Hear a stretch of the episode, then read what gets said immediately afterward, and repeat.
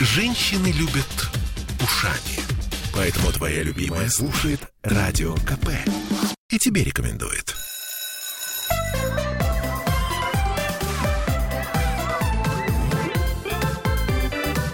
Родительский вопрос.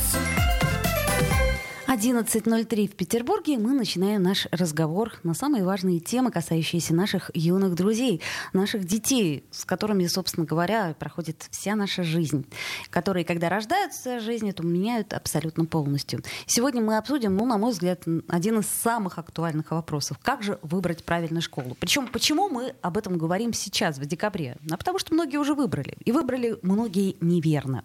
И сейчас уже понимают, что выбрали-то они неверно, и надо что-то менять. Ну и к тому же, как говорится, готовь сани летом, ну а школу готовь абсолютно четко зимой. И поэтому сегодня мы э, все эти вопросы обсудим с заслуженным учителем Российской Федерации, с членом э, и экспертом Совета по образовательной политике при Комитете по образованию Санкт-Петербурга Татьяной Щур. Татьяна Янна, доброе утро. Здравствуйте, доброе утро. Итак, ну, наверное, начнем с простой истории. Вот как оценить степень готовности ребенка к школе? Я так понимаю, что э, не просто, когда ему исполнилось 7 лет или 6. Дружок, ты готов вперед, ранец за плечи и, значит, иди в школу. Какие есть э, особенности и на что надо обратить внимание? Ну, во-первых, ребенок может поступать э, в школу и в 6, и в 7, и в 8 э, лет. И это, кстати, очень важный период, потому что отдать ребенка слишком рано очень плохо. И отдать слишком поздно тоже очень плохо. И в первом и во втором случае учеба в школе будет неуспешна. Поэтому это вы совершенно правильно задаете, что это очень важный и вопрос, и очень короткое, довольно, ну, довольно короткое время, э, в которое это нужно делать. Ну, сначала, конечно, первым номером я скажу, это субъективное э, мнение родителей. Э, это, на это нужно обращать внимание. Потому что если ребенок просится в школу, ему интересно что-то познавать, если он разговаривает, разговаривать с родителями, родители его не пугали с рождения школы и, значит, злобной Марьи Ванны, то, скорее всего, ваш ребенок готов к школе. А, второе, конечно, это объективное мнение о том, готов ли ребенок э, к школе. Эм, тут, конечно, если ребенок ходит в детский сад, это упрощает ситуацию, потому что сейчас детские сады эм, осваивают общеобразовательную программу по подготовке к школе, и там проводят исследования, там, значит, достаточно объективно, безусловно, скажут, эм, готов ребенок или ему стоит еще немножко подождать и э, насладиться неорганизованным детством. Э, кроме того, что это может быть детский сад, и если ребенок не ходит в детский сад или дома э, осваивает что-то, э, тут я хочу сделать небольшую ремарку в сторону, что не надо обольщаться и думать, что дома можно пройти вот эту общеобразовательную программу, которая осваивают в детском саду. К сожалению, это не может э, в домашних условиях это сделать с ребенком невозможно. Конечно. Поэтому лучше искать детские сады. Кроме всего этого, этого есть центры психолого-педагогической, медицинской и социальной помощи, куда можно обратиться, и там могут э, переговорить с ребенком, провести тестирование и сказать, насколько он готов к школе. Есть районные городские консультативные центры и э, центры сопровождения ребенка с ограниченными возможностями здоровья. Угу. Все это в открытом доступе, и с этим можно работать. Я напомню, что мы в прямом эфире, что нам можно по трансляции писать э, комментарии. Если уж совсем хочется, то можно позвонить по телефону 655-5005. Смотрите, у нас уже есть телефонные, э, в смысле вопросы. Значит, смотрите, Алексей спрашивает, а что делать, если ребенок ну совсем в школу не хочет? не ленится, а именно боится отрываться от родителей. И вот тут же Ирина пишет, «Э, у меня похожая история была, хотя дочь в сад ходила. Вы знаете, если ребенок очень боится от родителей отрываться, тут может быть два варианта. Либо это какие-то э, сложности в самом внутреннем мире ребенка, и это нужно действительно обращаться Психолог. к специалисту, к психологам. Да, вот я сказала о медико-психологической службе, куда стоило бы обратиться. Либо ребенок просто еще не готов к школе. И это не важно, что ему стукнуло действительно 7, и хоть умри, но беги в школу. Понимаете, некоторые дети в 8 готовы в школу, при прекрасно будут там успевать. И совершенно это нормально по законодательству Российской Федерации. А еще я знаю, что есть даже медицинские тесты, там вот достает ли у, у ребенка там рука до уха, потому что иначе он какие-то вещи не сможет делать сам самостоятельно. То есть... Это правильно, но это должны делать специалисты. Угу. Не надо заниматься самодеятельностью. Совершенно верно. Тут я с вами полностью согласна. Ну и э, ключевой вопрос: а что входит в понятие хорошая школа? Вы знаете, у меня был такой опыт. Эм, у нас было довольно плотное общение с директором Еврошколы. Эм, и я его как-то спросила, а что, по вашему мнению, хорошая школа? Ровно такой вопрос задала. Он мне сказал, хорошая школа – это когда хороший учитель хорошо учит. Логично. Очень коротко, ясно и довольно сложно в исполнении. У каждого человека свое понятие хорошей школы. Спорить по этому поводу можно до бесконечности. Э, навряд ли, скажу правду, навряд ли кто-то может найти идеальную по своему э, соображению школу. Э, Еще меньше навряд ли это удастся создать самостоятельно. Это редкий случай. Но что нужно сделать для того, чтобы приблизиться к тому, чтобы школа вам подходила, я вот сейчас скажу. Надо обязательно ходить по школам, там слушать, смотреть. Слушать нужно звук, какой в школе. Вот когда вы приходите в близ школы, надо просто послушать, какой звук. Он вам подходит или нет? Он вам кажется мирным или не очень? Нужно обязательно посмотреть вокруг, обязательно посмотреть, что делают дети вокруг школы после уроков, во время перемены. Это очень большой показатель. Если они там за углом курят или бегают и без всякого присмотра, это уже характеризует э, школу. И тут про хорошую надо Конечно. подумать. И обязательно такое слово скажу, нужно понюхать, чем пахнет школа. Это очень важный показатель, потому что если вы зашли и вам кажется, что тут не очень хорошо пахнет, я бы не советовала вам э, туда э, приходить. Нужно за школой понаблюдать и не полениться, а несколько школ обойти, которые вам нравятся, и понаблюдать за этим. Но э, очень важно все-таки понять, разобраться с самим собой, а, собственно говоря, что вы хотите от школы. Потому что школа большая, у нас есть начальная, есть средняя, есть общая школа, и все зависит от того, что семья хочет от э, школы, какой она хочет э, продукт получить в результате, и это надо точно для себя представлять. Тогда вам будет легче подобрать э, школу, которая вам больше всего подходит, и вы сможете сказать, что у меня хорошая школа. Угу. И не забывайте, что хорошая школа с точки зрения государства и хорошая школа с точки зрения гражданина – это разные хорошие школы. О да, это точно. Смотрите, еще нам вопросы задают. А может быть лучше домашнее обучение? Вот мы с женой готовы на дому воспитывать. Ну, с помощью учителей, конечно, пишет нам Алексей. Вы понимаете, это очень модная сейчас тенденция э, такая, но мой опыт говорит о том, что она сложно реализуемая в полном объеме. Все дело в том, что обучение – это система – создать систему на дому невозможно. Очень вот сложно. у меня 50 лет педагогического стажа. Я бы не рискнула для своего внука устроить домашнее обучение даже на уровне первого класса. Хотя я прекрасно разбираюсь в учебниках, в программах, могу это все прочитать угу. э, и знаю, кого пригласить Если с ребенком работать. Да, потому что все это система. Нельзя учиться в этом году по одним учебникам, а будущий год там какие-то другие учителя придут по другим учебникам, а потом по третьим. Конечно, ребенку, может быть, будет интересно или вольготно, или там удобно, э, и родителям тоже, но вы обязательно столкнетесь с огромными проблемами, когда ребенок дойдет до девятого класса, с огромными проблемами, потому что в девятом классе вам придется проходить государственную аттестацию. Угу. И к этому времени должны быть пройдены все предметы. А я вам хочу сказать, что где-то в восьмом классе это 15 предметов. И в первом классе это не маленькое количество предметов. И вы должны заниматься с ребенком дома физкультурой,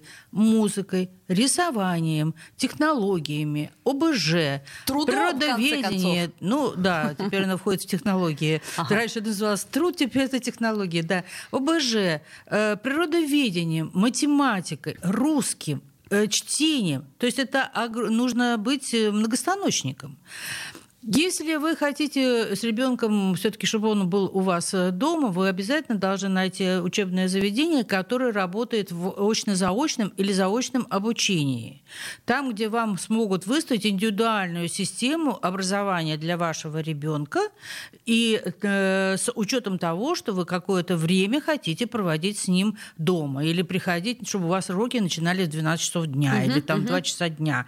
Понимаете, тогда это будет сочетание и системности, и э, ваше желание будет так или иначе реализовано. Но меня смущает в данном случае полное отсутствие социализации. Да? То есть это же тоже момент, который мы не сможем дома организовать ребенку социум, в котором он потом будет жить. Совершенно с вами согласна. Э, это большие проблемы. Домашнее образование – это большие проблемы. Я хочу напомнить историю. Домашнее образование э, было преобразовано все-таки в э, социальные институты. Институт благородных девиц, кадетские корпуса и так далее, и так далее. Не потому, что дома плохо преподавали, а потому, что не было социализации. Совершенно справедливо. Друзья мои, я напомню, что мы сегодня говорим о том, как правильно выбрать школу, что такое хорошая школа, какие критерии существуют. И напомню, что мы в прямом эфире, и что нам можно писать вопросы по трансляции ВКонтакте. И если есть желание, то можно позвонить. И, э, собственно говоря, любой вопрос мы постараемся ответить на него. Ну вот нас Надежда спрашивает, как э, выбирать школу, если сейчас идет четкая привязка к микрорайону школы. Это не совсем так, мы об этом обязательно поговорим. А объективно, есть ли разница между частной и государственной школой, спрашивает нас Андрей. А, или, опять же, это все зависит от педагогов, и вид школы не важен. Ну, словом, на все эти вопросы мы обязательно ответим. После паузы сейчас послушаем э, новости и вернемся в эфир.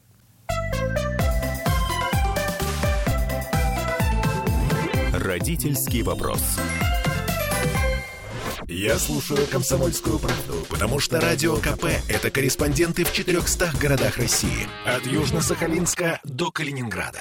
Я слушаю «Радио КП» и тебе рекомендую.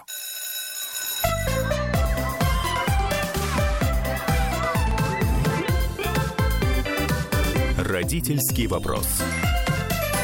11.16 мы вновь возвращаемся в эфир, и сегодня мы говорим о том, как выбрать школу, и что необходимо, какие факторы нужно учесть. И э, я думаю, что все вопросы, которые вы нам задаете, мы обязательно э, посмотрим и постараемся ответить. И у нас сегодня в эфире заслуженный учитель Российской Федерации Татьяна Щур.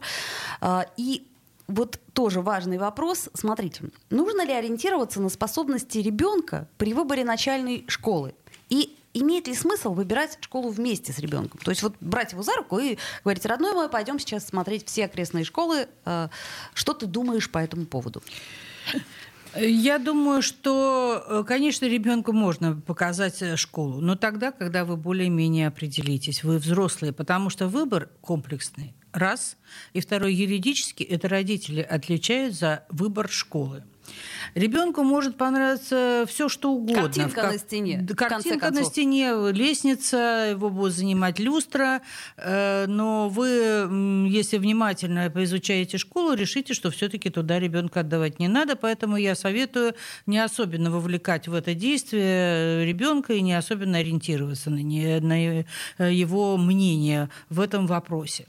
Что касается способности ребенка, ну, во-первых, я призываю всех относиться к своему ребенку объективно. Очень сложно. Э, это сложно, безусловно, но необходимо для того, чтобы у ребенка была счастливая жизнь. Нет ничего несчастнее заласканных и восторженных э, с детства детей, которых потом в жизни эм, ставит на место и может сломать ему вообще всю абсолютно жизнь. Поэтому вот э, эм, э, Билл Гейтс очень хорошо сказал, что ваша школа отменила рейтинги, ваша школа отменила экзамены, но жизни нет. Понятно. Это его высказывание. Понятно, это логично, да. Да, поэтому, конечно, но во внимание, если у вашего ребенка какое-то есть яркое пристрастие, яркий талант, безусловно, этим надо заниматься, и этому надо посвящать жизни. Если ваш ребенок просто хорошо э, развит, э, то вы по, э, можете по своему усмотрению выбирать либо школу с общеобразовательной программой, либо с общеобразовательной программой с э, углублением ряда предметов. И такие такие школы есть в городе Санкт- Санкт-Петербурге. Этот выбор тоже зависит от э, родителей. Но это можно с первого класса уже, да, сделать э, такую ставку? Углубление идет со второго класса по образовательной программе. Я понимаю, я имею в виду, что все равно, чтобы не менять 10 раз школу, да, то есть мы да. можем сделать такой выбор сразу. Да, угу. но это в основном языковые школы, потому что что касается естественно-научного или математического направления, то это более старшие классы с пятого да. или реально совершенно с восьмого класса. Но мне кажется, что э, надо ориентироваться на собственное родительское мнение при выборе школы все-таки. Угу. То есть э, я так понимаю, что э, лучше недооценить способности и подготовку ребенка, чем переоценить. Ну, как минимум, получается так. Вы знаете, я склонна думать, что и недооценить плохо. Это очень узкий э, проход. Э, и к этому надо просто серьезно относиться. А, э, недооценить тоже плохо, потому что недооцененный ребенок, он будет всю оставшуюся жизнь доказывать своим родителям, что они его недооценили. И это тоже не очень хорошая история. Конечно, вы мне можете сказать, уважаемые слушатели, ну хорошо, а где же мы найдем вот это вот тонкое лезвие, по которому нам нужно пройти? Разговаривайте со своим ребенком разговаривайте, слушайте его, читайте с ним, и вы поймете, когда он будет готов к школе и чем бы он хотел э, заниматься здесь и сейчас, потому что таланты его могут развиться гораздо позже. Совершенно верно, да. Поэтому будьте объективны с одной стороны, но с другой стороны не погубите. Вот Андрей нас э, спрашивает, э, в чем объективна разница между частной и государственной школой? Или все зависит от педагогов, и вид школы не важен? Нет, это важно. Конечно, частная и государственная школы – это, как говорят в Одессе, две большие разницы. Э, частные школы бывают э, лицензированные, аккредитованные, и частные школы бывают только лицензированные, и бывают вообще не лицензированные и не аккредитованные. Вот в последние я не советую ходить, потому что это, э, в общем-то, дополнительное образование, потому что никакого документа вам реального там не выдадут. Школы, которые частные, которые имеют и лицензирование, и аккредитация, они по своему юридическому статусу приравнены к государственным школам.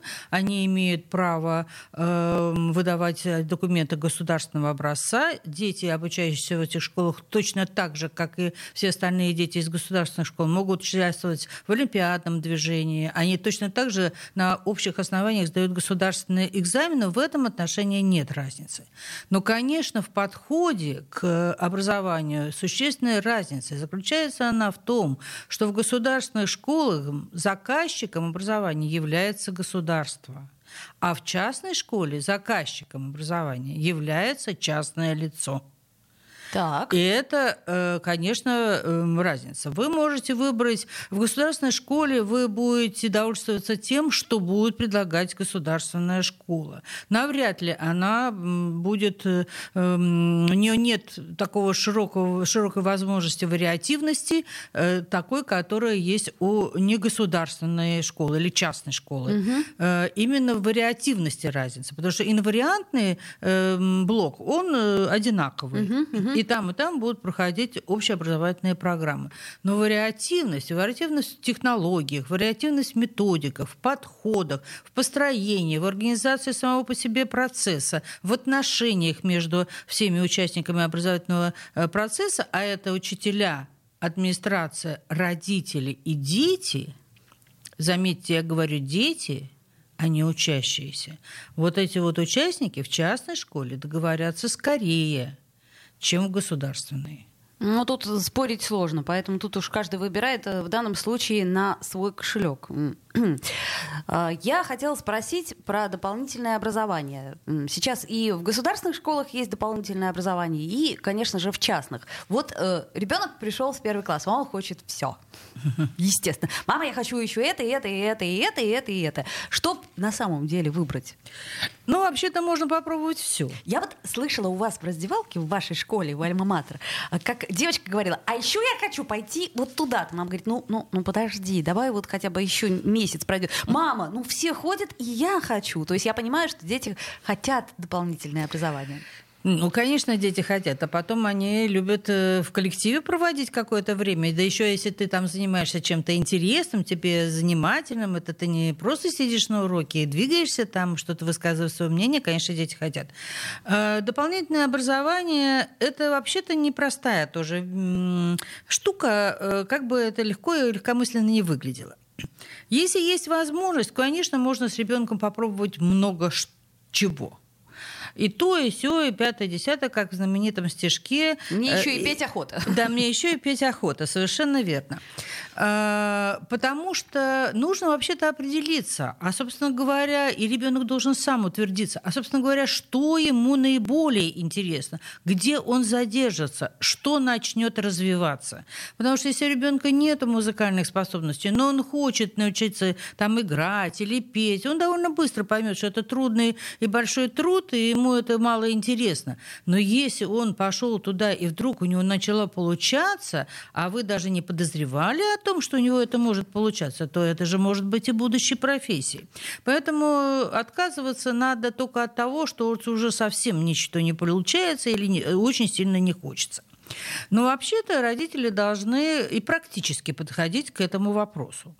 Потому что если вы считаете, что для развития ребенка вашего э, в математике, если он не очень силен, необходимо решение логических задач, это тоже дополнительное образование, или шахматы, а ребенок не очень хочет этим заниматься, то, может быть, стоит и понастаивать. То есть польза в данном случае перевешивает насилие да, в кавычках. Да, угу. да, в данном случае вы занимаетесь не поиском его талантов, а развитием того, что чего у него не особенно развито. Как это называется нынче soft skill, мягкие навыки. А вот у меня вопрос, Татьяна Юрьевна, а не получится ли так, что мы за счет дополнительного образования ребенка утомим, и ему не будет хватать времени и сил на основное образование? Получится, конечно. Но вы знаете, вот э, Гинзбург говорил, что он и не видел ни одного ребенка, который умер бы от знаний. Так, неплохо. Звучит впечатляюще. Да. Вот, э, я тоже не, не видела за всю свою историю, чтобы ребенок, значит, умер от знаний. Конечно, перебор нехорошая вещь. Но ребенок сразу станет э, ложиться спать очень рано, и будет очевидно, что он э, очень сильно устал. Поскольку это от общих уроков отказаться невозможно, а можно только поменять там э, какие-то временные рамки, то, скорее всего, придется решать вопросы с дополнительным образованием, если ребенок перегружен. Ну и тут, конечно, семейный совет должен быть в помощь, и мнение ребенка тут тоже надо, конечно, учитывать. Угу, совершенно справедливо. Но еще дети начинают болеть и выдавать да. температуру именно тогда, когда они да. просто физически не справляются. Да. При всем при да. том, что, конечно, хотелось бы, например, заниматься танцами, а не математикой. Но в данном случае в пользу танцев мы, к сожалению, сделать выбор не можем. Э, тут э, надо разговаривать с ребенком, понимаете? Тут его надо убеждать и доказывать, что, конечно, танцы хорошо, и он сможет ими заниматься.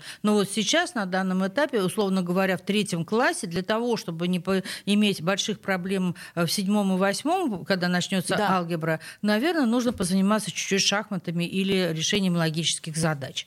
Очень трудно провести эту грань между усилием и насилием. Мы уже не раз говорили об этом в передачах. Э, давайте так сделаем. Сейчас мы э, прервемся на новости. Я напомню, что мы в прямом эфире, нам можно писать вопросы, мы на них постараемся ответить.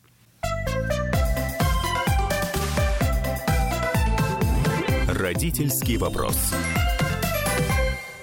Я слушаю «Комсомольскую правду», потому что «Радио КП» — это корреспонденты в 400 городах России. От Южно-Сахалинска до Калининграда. Я слушаю «Радио КП» и тебе рекомендую.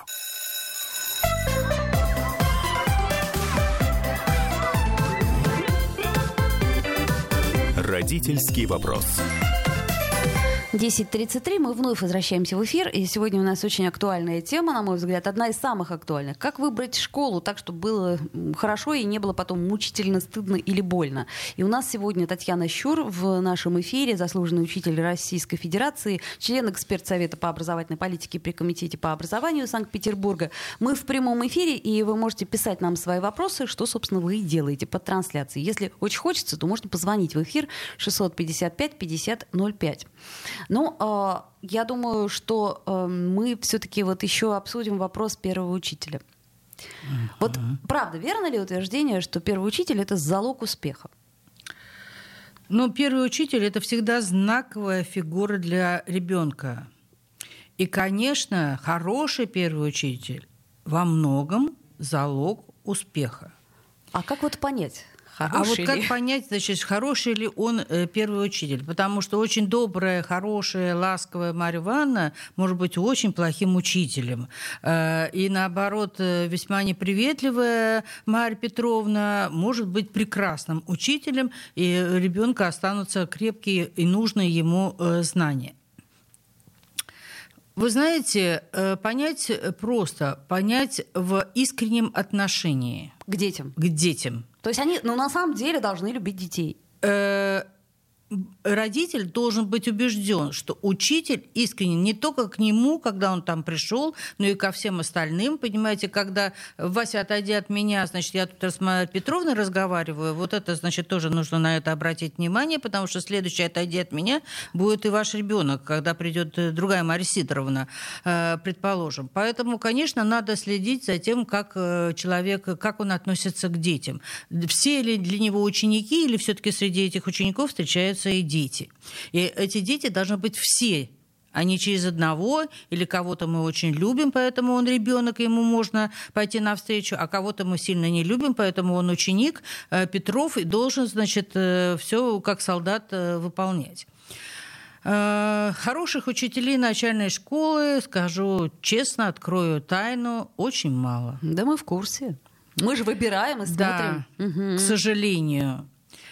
А, что я не советую делать, хотя, может быть, это не самый лучший совет, может быть, его даже можно отнести к вредным советам, это не ссориться с этой первой учительницей. Как бы то ни было. Как бы то ни было. Постараться найти с ней общий язык, общие точки соприкосновения.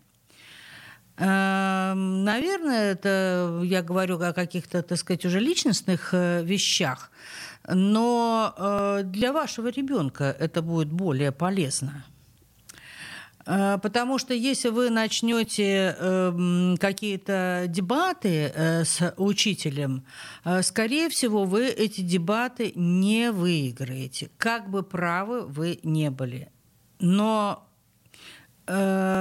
тут надо быть очень-очень осторожным. Именно для того, чтобы э, вашему ребенку было комфортно в школе чтобы он понимал, что он туда ходит не зря. То есть непредвзятое отношение, чтобы да, человеческое? Непредвзятое отношение, да. Поэтому учить учительницу первую мою, э, воспитывать ее каким-то образом, я вам, уважаемые слушатели, совсем не советую. А как же э, вот такое утверждение, что в любом конфликте мы должны занимать сторону нашего ребенка, чтобы он четко чувствовал, что мы есть опора? Вы будете занимать, э, конечно, сторону собственного ребенка, если он, конечно, не нашкодил. Ну да, если понимаете, он... если он просто объективно если он прав, виноват, да, да. если он прав, э, но вы будете с эту позицию приближать к позиции э, педагога. Вы взрослый человек, умеющий, э, так сказать, манипуляции, знающий и знающий подходы, умеющий разговаривать, выстроить диалог и прочее. Не маленький ребенок, который еще ничего этого не умеет, а вы взрослый человек должны стараться наладить вот эти вот мосты и приготовиться к этому заранее чтобы это не было для вас не, неприятной неожиданностью, что этим надо заниматься с 1 сентября первого класса. Ну, это вы же не про подарки говорите, а просто про, нет, про человеческое нет, отношение, нет. да? Я не говорю не про интересоваться, какие... да, э, да, как да. там мой ребенок, да, и какие-то вещи вот, ну, ну, ну, то есть э, в общем-то, не спорить и не идти в да. конфронтацию. И я хочу уточниться. Я ни в коем случае Конечно. не имела в виду, что вы должны забросать учительницу э, конфетами и цветами. Не вздумайте, потому что тогда будете таскать это хапками. Ага. Вот, ничего этого не надо носить. Надо проявлять действительно, я согласна, искренний интерес к своему ребенку, заинтересованность в хороших результатах. И хороший результат, я сразу оговорюсь, это не пятерка. Может быть, для вашего ребенка хороший результат это три. Угу. И это очень хороший результат. Ребенка надо хвалить за это. Угу, угу. Вот, поэтому... Э, Хороший комментарий, да. Да, я э, думаю, что обязательно нужно находить общий язык э, с первой учительницей. Как запряжешь, так и поедешь. Логично. Так, давайте технические вещи рассмотрим. Ну вот смотрите, сейчас э, даже в государственных некоторых школах, э, в начальных классах э, есть такая практика. Ой, ребенок устал, ну давай полежим, иди полежи, там все хорошо. То есть вот посреди урока или просто, знаете, такие мягкие эти мешки э, валяются. А давайте будем сидеть вольно. Так вот, э, что все-таки лучше, классические парты и доска или э, некое вольное расположение, когда дети ну, могут прилечь отдохнуть, поиграть с котенком принесенным.